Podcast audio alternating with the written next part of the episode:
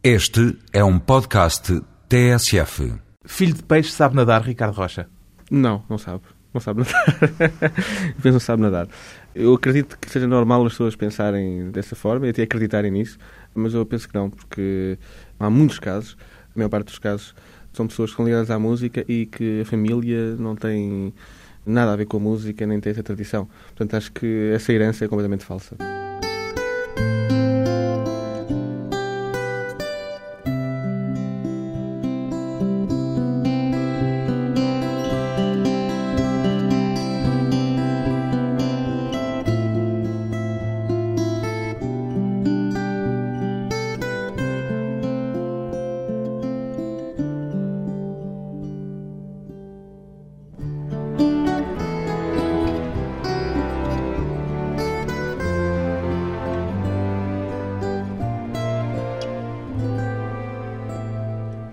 Ricardo Rocha, 28 anos, músico, toca guitarra portuguesa. Foi o Ricardo que escolheu a guitarra ou foi a guitarra que escolheu a si, Ricardo Rocha? Bem, eu não escolhi a guitarra, nem ela me escolheu a mim. Uh...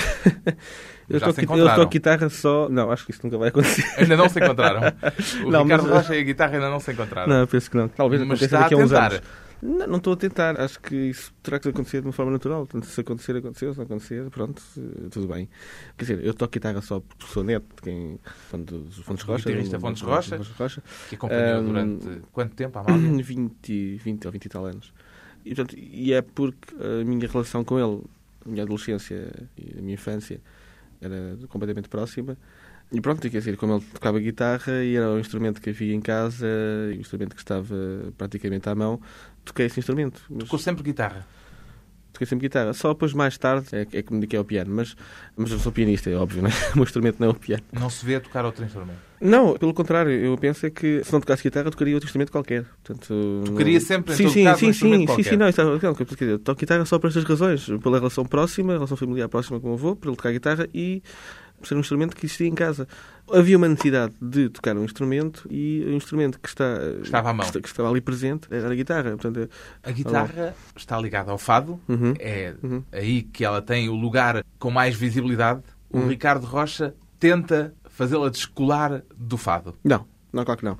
Aliás, isso parece que há uma tentativa da minha parte de fazer eh, a guitarra ter o seu lugar, o- Mas quando diz que procura novos caminhos, Eu não procuro novos outros caminhos. Não, não, não procuro, não procuro novos caminhos. Quer dizer, o objetivo e a intenção não é tirar a A guitarra, não é romper com a tradição, nem sequer é eh, longe de mim, quer dizer, não é agarrar na guitarra e, e fazer com que ela não esteja mais ligada. Para isso é impossível e não é isso, porque eu penso que a guitarra, quer dizer, acho que a guitarra está muito bem onde está, pertence já há quase um século a esse meio e acho que pertence muito bem, está muito bem enquadrada e eu sou apologista de que ela continue, deva estar, continue eh, enquadrada nessa área musical. Eh, De resto, porque- acompanha fadistas Mas eu digo, sim, sim, sim. Não, eu É digo, essa a sua principal atividade profissional?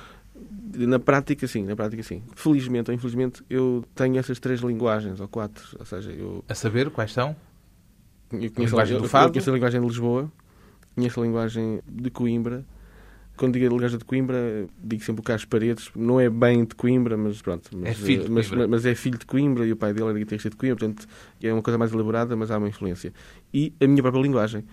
Quando digo a minha própria linguagem, são as, as peças que eu faço. Por isso lhe Ah, perguntava se tenta encontrar Eu não, caminhos. não, não, não, uma- não, Disse numa entrevista não. recentemente que quer direcionar a guitarra para outros caminhos. Ah, sim, sim, não, mas isto não quer dizer que eu não queira que a guitarra não fique só num determinado caminho. Quer dizer, ela está muito bem nesse caminho, nessa área, e eu toco também essa, essa área. Eu penso que o problema seria se. E isso acho que tem mais a ver com o tipo de pessoa que não conhece mais nenhuma linguagem, que só toca um tipo de música. Então aí sim há realmente uma vontade enorme de, de tirá-la, de resgatá-la onde ela pertence. Não é o seu caso. Muito bem, não é o meu caso, porque isso seria lá, uma aberração, quer dizer, eh, eu conheço a linguagem, eu toco, quer dizer, eu conheço a linguagem dos fados e... E conhece a linguagem de Hum. Carlos Paredes, Uhum, já sim, sim, sim, falou dele, sim. que homenageia neste seu disco de estreia, o disco que chama-se Voluptuária, Uhum. uma homenagem a Carlos Paredes, porque Carlos Paredes é um nome incontornável para quem toca guitarra. Eu, Para qualquer pessoa que toca guitarra, quer dizer, é um ponto de referência, quer dizer, é fundamental conhecer eh, a obra dele, eh, tocar as coisas dele, conhecer as coisas dele, tocar as coisas dele, não para continuar, mas para conhecer e para também ajudar um bocado tecnicamente a conhecer o instrumento. E é essencial passar por essa fase, quer dizer. Mas eu penso que é essencial passar por uh, três ou quatro fases de linguagens completamente diferentes. Eh, Foi essa fase por que passou que o ajudou hum. a compor esta homenagem a Carlos Paredes? essa peça, especificamente essa peça, a homenagem a Carlos Paredes, eu fiz essa peça porque conheço a linguagem do Carlos Paredes. Se eu não tivesse conhecido a linguagem do Carlos Paredes e nunca tivesse tocado a música do Carlos Paredes, nunca conseguiria fazer essa peça. É uma peça à é uma maneira peça, de Carlos Paredes? À maneira de Carlos Paredes, sim. À maneira de Carlos Paredes. E qual é a maneira? O que é que a caracteriza? É uma linguagem melódica, com uma harmonia tonal não muito surpreendente, do género ser uma coisa atonal, uhum. uma coisa inacessível para, para a parte das pessoas. Não é o caso. Que, não é o caso. Portanto, é uma coisa melodiosa, harmoniosa, melódica e com um caráter rítmico muito especial que as paredes uh, tinha naturalmente quando compunha as peças dele e que dizer, basicamente tem esses elementos. A música do Carlos Paredes. Os elementos que Ricardo Rocha. Esse elemento rítmico, elemento rítmico, os elementos melódicos e o elemento harmónico. Para esta hum. homenagem a Carlos hum. Paredes. Sim.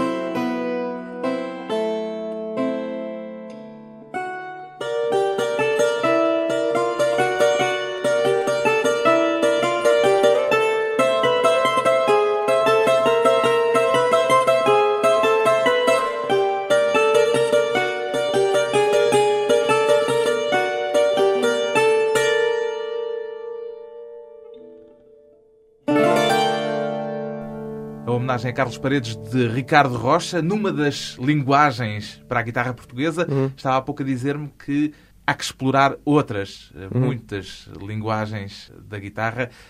Que outras linguagens gosta de procurar? Que outros caminhos?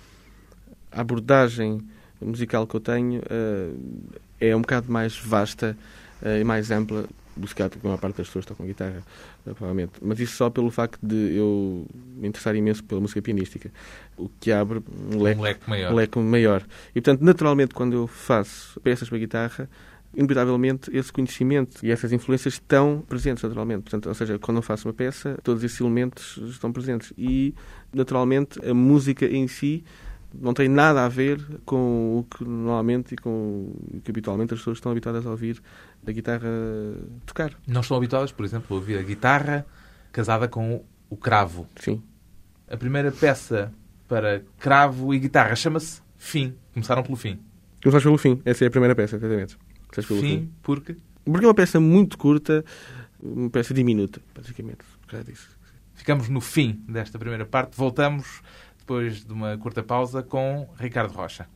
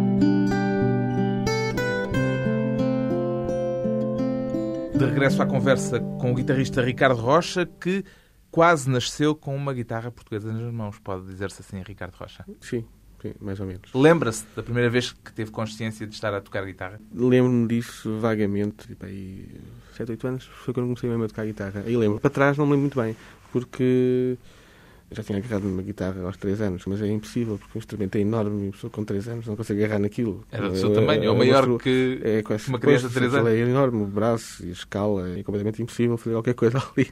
é? Há um fado em que se pede que É. o meu caixão tenha a forma de uma guitarra. No seu caso, Sim, foi quase o berço que teve a forma de uma guitarra. talvez, mas eu não estou a imaginar um caixão com forma na guitarra. No ponto de vista prático, talvez tenha algum sentido. Bem, o berço também, na forma de uma guitarra, era capaz de não ser uma coisa assim muito estimulante. Mas isto para lhe perguntar se alguma vez teve consciência de poder sair desse trilho que a guitarra lhe impôs. Eh, como alguma vez assim? quis abandonar a guitarra? Não, eu quando quis abandonar já era tarde demais. Quando é que quis abandonar? Ah, tinha para aí 20 e tal já. Mas quis. Quis Eh, deixar a guitarra e Sim, sim, sim. dedicar-se a outra vida. Sim, ainda desejo imenso isso. Mas eu penso que desejo isso num estado mental de delírio, não num estado mental lúcido e consciente. Estado mental de delírio, imagino-me ser banqueiro, ou coisa assim do género. Vamos e, e- esse e- e- não estar ligado à música. Mas isso, isso Se fosse banqueiro. Banqueiro Ah, sim. ou bancário? Banqueiro. Banqueiro. Quer dizer, mas eu acho que isso é um delírio, porque hum, toda a ligação, toda a abordagem que existe entre o meio da música, quer dizer, é uma coisa bastante dolorosa e bastante cansativa. O e- meio? O meio... Quer dizer, o convívio com os outros artistas. Não é o convívio com os, outros- bem, o convívio com os, outros artistas é efetivamente impensável. Quer dizer, não é impensável, porque a pessoa tem que lidar com ele, tem que lidar, tem, tem que lidar. Impensável de decadente. Mas é óbvio que a pessoa tem que lidar com o meio. De tem- decadente em que sentido? no sentido humano e no sentido musical também. Por desinteresse musical, desleixo musical? Quer dizer, são pessoas pouco interessantes, aquelas com que convive musicalmente, é isso? Musicalmente, não, não digo que sejam interessantes, mas eu penso que são pessoas que não se pode, ou que não se deve confiar. Mas isto do ponto de vista humano, do ponto de vista do caráter, da personalidade. E, Mas eu não estou eu não estou a dizer que tenho que lidar com as pessoas. Eu não tenho. Eu conheço pessoas assim e são muitas que existem no meio. Felizmente não tenho que lidar com pessoas dessas. Mas que existem, existem. E algumas até às vezes têm um certo poder. Mas depois não é só isso. Depois também é o lado de ter que tocar um instrumento, uma dedicação que faz parte de uma vida inteira. E Toca parece, todos os e- dias? E parece, mais ou menos, eu não sou assim muito Não é de tenho, não, não tenho muita disciplina. Tenho, a disciplina quando, quando tenho algo para fazer, aí, aí sim, aí tenho que tocar todos os dias. Ah, Mas quando não tenho, não toco e fico muito contente. Não é Eh, daqueles músicos que Sim. fica em casa, no quarto, trancado, a, Hum. a estudar. Hum. eh, Só faz isso por obrigação. Só faz por obrigação, só. Só por obrigação. Já está completamente arredada a ideia de prazer daquilo que faz? Ou nunca existiu essa noção de prazer? Essa noção de prazer só existe quando a pessoa se senta num sofá ou numa cadeira e ouve. Até lá, isso não existe. E além de não existir, é completamente falso e é uma quase como um medo de encarar e confrontar isso, dizendo que não, existe imenso prazer quando se está a tocar. Não, ninguém tem prazer quando está a tocar. Só se tem prazer quando se está a ouvir. É pessoa- surpreendente ouvi-lo dizer isso, porque Não, mas é verdade. a maior parte Eh, dos músicos dizem que têm, de facto, prazer quando estão a tocar. Talvez preparando Uhum. o trabalho, preparando novas peças, eh, haja uma componente de sofrimento. Há realmente, há, no há- há realmente, há no realmente momento do palco, por exemplo. Não, não, não, não, não, não, não, não, não, não, não, não. Há prazer quando está a ouvir e, estava-me a esquecer, há um prazer também quando se está a fazer uma peça. Quando está a fazer uma peça e quando ela vai A evoluindo, compor? sim, sim, quando ela vai evoluindo, naturalmente. Quando eh, começa a encaixar bem e naquilo quando, que- começa, e quando começa a fazer um sentido, de trás para a frente e de frente para trás e em todas as direções, é como estar a contemplar algo de grandioso e algo de quase que eterno. Eu diria mesmo eterno. Porque se a eternidade existe, só existe nesse sentido. E no palco? Ah, não, no palco evento que não, no palco. no Aquela palco- no adrenalina- palco- não, não, no palco. O é- palco não, o, pa- o não, palco, não, não lhe proporciona prazer. não, o palco é um desporto. Basicamente é um desporto e é uma observação e é a observação analítica das pessoas que estão de fora e que não é nada confortável sentir essa observação analítica, quer dizer, não. Já o comparou até a uma arena. É uma arena, é uma arena. Um gladiador É uma arena, é uma arena, romana, uma arena romana, uma arena romana. Mas é horroroso, é horroroso. É uma coisa. Perguntei-lhe isto porque me contaram que que o Ricardo Rocha é uma pessoa de impulsos. Corresponde à verdade isto? Não sei, depende em que sentido. Impulsos em que, em que sentido. Contar uma história de que um dia Ah. chegou à Alemanha, Ah, e fui embora. Não, Decidiu- isso. Pois, é, pois, não, eu percebo essa história. de repente essa história, embora, Isso é uma história infeliz e triste da minha parte. comprou eu, eu o queria, de regresso eu queria, eu, eu, eu queria, eu queria que desesperadamente, estava eu queria desesperadamente deixar de tocar com a Maria João e com a Maria Leginha, porque sentia que não estava ali fazendo nada, o meu papel ali era nulo, sentia, e é verdade. Papel de embrulho. E, senti que e tentei expor isso por palavras, mas não com muito êxito, porque tem dificuldade com as palavras. agora menos, mas sei que na altura, e ainda tenho um bocado, né, de tentar exprimir e tentar explicar as coisas, tentar expor os problemas através da palavra. E não consegui, e portanto, e vim-me embora, mas isso que disse, na altura, foi há também, na altura também tinha, sei lá, tinha para aí 19 ou 20 anos. Já foi quase há 10 anos. Pois, já foi há muito tempo. Hoje já não faria isso, em circunstância nenhuma. Não, hoje não, não, não. Portanto, já se sente um profissional. Bem, o profissional e o amador são duas coisas que eu não sou capaz de distinguir. Já assumiu essa pele de profissionalismo Hum. que lhe pedem. Ah, não, eu assumi, eu não assumi nenhuma coisa nem outra. Eu pensei que consegui ter uma atitude mais direta, pessoal com as pessoas. Ah, seja, avisava-os que se vinha embora. aquilo- A aquilo- diferença não era que- Eu não avisava, eu não avisava, eu não avisava. Não era muito embora, antes disso, é muito antes disso ter acontecido. Oh, então não ia. Muito antes disso ter acontecido, eu já me tinha, já, já tinha dito que, sei lá, qualquer coisa do género, olha, não contem mais comigo, mas com muita antecedência, já tinha feito isso, que era o que eu faria hoje. Gosta mais de tocar peças suas ou peças de outros? Não, eu gosto de tocar mais as minhas peças, é claro. Em palco. Tanto faz em palco ou em casa, quer dizer. Talvez haja para aí uma peça ou duas que eu gosto de tocar, que não é minha, mas de resto. Pergunto-lhe isto porque no seu disco há várias que não são suas. Não, claro que sim, não. há não, não. Pedro Caldeira Cabral, Uhum, há uhum. Carlos Paredes. Uhum. Não, essas coisas existem só porque eu penso que se enquadram São perfeita- tributos a perfeita- mestres? são- não são tributos, não, não, tributos não. Mas depois já não existe mestres, assim, em primeiro lugar. Esse é outro termo triste que se aplica eh, neste mesquinho e pequenino meio da guitarra. Não é só na guitarra que se utiliza o termo mestre. Pois, pois, mas eh, é que na guitarra atualmente existem duas pessoas que tocam muito bem, que realmente encaram e têm uma atitude solística e bastante firme. Pedro Caldeira Cabral e, Carlos Carlos. Paredes, é óbvio. E, portanto, onde é que estão os mestres? Não existem mestres, quer dizer, existem mestres quando é uma coisa ampla e quando já há uma tradição enorme. Existem mestres quando há- quando há discípulos. quando há discípulos, eh, também quando há discípulos e quando realmente há um número muito elevado. Então aí dá para ver em 10 mil o que é que se consegue destacar. Não é em dois ou três que se destaca um, porque só há um ou só há dois, que é um bocado ridículo isso. Mas pá, não é todo caso. Eh, essas peças fazem, eu toquei essas peças, pá, já porque gosto imenso das peças. Quando digo que gosto mais de tocar as minhas peças é porque pronto, é a minha música, a música que eu faço. A parte de serem duas ou três peças que não são minhas e que eu gosto imenso de tocar. Mas Uma essas, delas é eh, esta noite. Uh, a Noite é uma peça que, quando eu ouvi, fiquei com imensa dificuldade em acreditar que era do Carlos Paredes. Porquê é que Ouvi- não lhe soou a Carlos Paredes? Não me soou Carlos Paredes porque eh, o tipo de composição, o tipo de linguagem que é utilizada nessa peça é totalmente surpreendente e inesperado. Coisa misteriosíssima, cinzentíssima. A maior cor que eu vejo é o cinzento. E muito, muito, muito, muito fria, porque é medonho. Algo gélido, mas medonho. O mistério cinzento e frio de Carlos Hum, Paredes, Sim, sim. tocado agora por eh, Ricardo Rocha. Depois, mais uma curta pausa.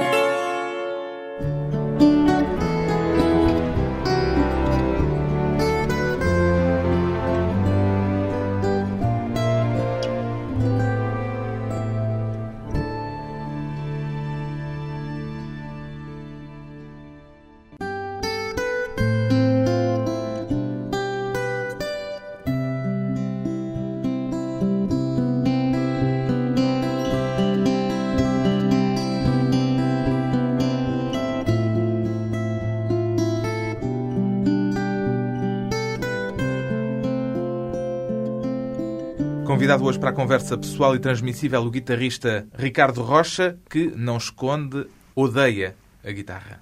Odeia mesmo? A guitarra, Ou ama? não. E está a disfarçar. Ah, não, não, não, não, não disfarço, não, não disfarço e explico já e provo já porquê. A guitarra é um instrumento que causa dores físicas de todo o género, causa, causa dores não é só nas mãos e nos dedos, como é óbvio, mas causa problemas na coluna, causa dores de cabeça também. É um instrumento rijo, duro, cordas de metal, é muito desconfortável. A pessoa de repente começar a sentir problemas físicos eh, e sabe onde é que eles derivam, não é? E, a guitarra é um instrumento físico, basicamente é um instrumento físico, que exige Não, não, são só... todos. São todos, mas há uns mais que outros. A guitarra é um instrumento que exige uma força que não é, não é uma força humana, acho eu. Quando se pensa e quando se sabe a força que se tem que fazer, parece que aquilo é algo que não é humano. Que exige imensa força hum, física e muscular para ter som e para ter expressão e para soar alguma coisa, basicamente. Quer dizer, Mesmo num simples acompanhamento, numa simples Uhum. também, guitarrada, tam- também, também. Sim, sim, sim, sim. Ah, sim, sim, sim, sim. Uma simples guitarrada, e, uh, uma variação, claro que sim. Pronto, é uma relação física que se tem que estabelecer. é por isso que há poucos guitarristas. Não há nada poucos guitarristas, isso é mentira. Há imensos guitarristas. Ah, sim, mas é que há Ah. pouco fiquei com a ideia que me tinha dito que só há dois ou três. Não. Preciso definir bem as coisas. Há dois guitarristas que, atualmente, é óbvio, antes acho que havia mais, numa linguagem que vai para outras direções, que não a linguagem à qual a guitarra está, está inserida há quase um século. Existem dois, existe o Pedro Caldeira Cabral e o Carlos Paredes. A linguagem deles e o caminho deles não é um caminho nem uma linguagem que tenha nada a ver com o fado, não tem nada a ver com o fado. Dizer, é uma linguagem Há muitos eru- guitarristas erudita. da sua geração, por exemplo. Há, há alguns. Há. Há imensos guitarristas. Quer dizer, não há o perigo da guitarra portuguesa Que é se distinguir. esquiolar, se extinguir. Não, não, não, muito longe disso. Aliás, cada vez vão surgindo mais pessoas a tocar guitarra. Pelo menos é o que eu noto. E qual é o apelo principal que há para a guitarra nesta altura? O fado? É, basicamente é. Este renascimento do interesse pelo fado parece-lhe produtivo, positivo, interessante? Pois, não sei, eu penso que. eu, eu gosto imenso de tudo o que se passou, ou seja, eu gosto imenso do passado. E tudo aquilo que eu ouvi, ou seja, eu não vivi essa época, não vivi o passado, porque não sou dessa geração, mas tudo o que eu ouvi para trás acho brilhante, acho fantástico. E acho impossível de fazer. Isto que eu vou dizer é uma estupidez, eu vou dizer que é impossível fazer melhor. São épocas de ouro, tanto a cantar como a tocar. E acho que isso não se tem conseguido atualmente. Acho que não. Mas houve um período em que o fado não era ouvido, em que havia uma espécie de vergonha nacional perante que, fado, que, curiosamente é o período grandioso do fado. É o que é anos período- 70, Não, não, são os 80. anos 50. Mas esse eh, período não era anos período de 60. vergonha. O período de vergonha Não, não, não, não, de- não, não. de haver uma espécie de Não, não, não, na época de 50, não, é- 80, não, não, na época de 50, a época de 60 era um período também de vergonha, porque havia censura, não se podia Ah, sim, nesse letras, a sentido. pessoa tinha que se esconder, uma pessoa, sei lá, com 8 ou 10 anos que estivesse na escola, não seria interessante dizer que era filho de uma pessoa que cantava fados, ou, portanto havia uma espécie de um estigma social. Continua a existir, aliás, e que ainda existe. Existe um estigma social sobre o fado? Atualmente eu penso que menos, mas acho que ainda, acho que ainda existe. E que Ah, estigma é esse? Quer dizer, eu acho que uma pessoa com 17 anos ou 15 anos penso uma certa vergonha de dizer que toca ou canta fados. Alguma vez teve vergonha de dizer aos seus colegas na escola que tocava guitarra portuguesa? Ou que acompanhava fados? Sim, sim. Sim, tive. Não dizia, por simplesmente, ou dizia Não, inventava, inventava, inventava. Dizia que não tocava guitarra, tocava guitarra, mas outra guitarra. e eu acho que isso é uma coisa que, por acaso, curiosamente, nasceu de alguma má situação, de alguma má experiência? De alguma vez ter dito e terem feito troça de si? Ou terem... Não, é óbvio, que, é, isso? é- é óbvio que na escola isso sente, não é? Sente-se que o fado é, foi e eu acho que irá ser sempre um motivo de troça e de gozo. É uma coisa completamente deprimente e infeliz. Eu fico doente com isso. Porque, quer dizer, toda a gente goza com os fados, quer dizer, toda a gente, a pessoa acende a televisão e aparecem sempre programas que eu não vou mencionar, porque detesto e acho que a maior parte dos programas de televisão são decadentes e ridículos. Mas eu penso, espero que isso se mude e que seja exterminado completamente. Mas é óbvio que o fado continua a ser um motivo de troça e de gozo. É irritante e é triste ao mesmo tempo, porque é, que a, única é, é a si? uni- é a única coisa que realmente, penso que é a única coisa que representa a maneira de Portugal, quer dizer, é uma espécie de um estandarte, o. E por mesquinhez, por ignorância, por burrice do povo português, que é assim, não, é? não há nada a fazer, gozam, especialmente a nova geração, gozam com os fados. E, O que é que prevalece em si? A alimentam. tristeza ou a irritação? A mim, a irritação. Mostrado com tristeza, mas o primeiro elemento é a irritação. Irrita-me profundamente isso, porque depois, quando é preciso transmitir alguma coisa para fora, para se destacar, ou para distinguir de outros povos ou de outras culturas, lá vai o fado. Mas depois cá é chincalhado, é minimizado, é, é uma coisa redutora. Quer dizer, é muito triste a atitude que se tem. É, isto tudo para explicar o porquê da vergonha. Quer dizer, essa vergonha que existe, ou essa tentativa da pessoa se resguardar um bocado da humilhação, era assim no passado, na década de 80, na minha época, e continua a ser a mesma. É, é uma tristeza. O seu disco, disse aqui há dias, oscila entre um certo romantismo uhum. e a uhum. música ah, serial. Sim. sim. Uh... O que é que isso quer dizer? Bem, essencialmente, dizer, até o título, que é o título de uma peça. Voluptuária. Voluptuária, exatamente. Essa peça, para mim, tem não só essa, tem um, um, tom romântico. Tem um tom totalmente romântico. Podia ser uma peça do final do século XIX. Ah, sim, sim, obviamente, claro que sim. Mas depois há peças que podiam ser do século XXII. Uh, século XX, século XX. Tipo o século XX. Sim, acho que essas peças têm um caráter mais contemporâneo. São peças que podiam ser feitas há 50 ou 60 anos atrás. Agora, atonais? Acho, atonais. Aquilo que se chama comumente de música contemporânea. Uhum, sim. Portanto, de escola sim. da música tonal, de escola da tradição uhum. da guitarra, uhum. para entrar no caminho da música contemporânea? Sim, eu penso que tudo isso basicamente é uma influência cerebral que existe da minha parte de outras músicas que existem. Dizer, a sua música é muito racionalizada uh, ou é muito não, não, a minha, ser, a minha, música pode ser racional do ponto de vista analítico, ou seja, para quem quiser analisar. Eu recuso-me a fazer esse trabalho, sinceramente. Como é que a constrói? Como é que a compõe? De uma forma racional? Ou... Algumas peças eu componho de uma forma racional e outras peças não componho de uma forma racional. O que é curioso é que no fim tem sempre uma linha racional. Uma razão de ser. Uma razão de ser, desde um princípio, no meio e no fim. Há peças, quer dizer, as peças seriais eu componho de uma forma racional, segundo uma regra minha. Nesse caso, existem para aí duas, três, quatro peças nesse estilo.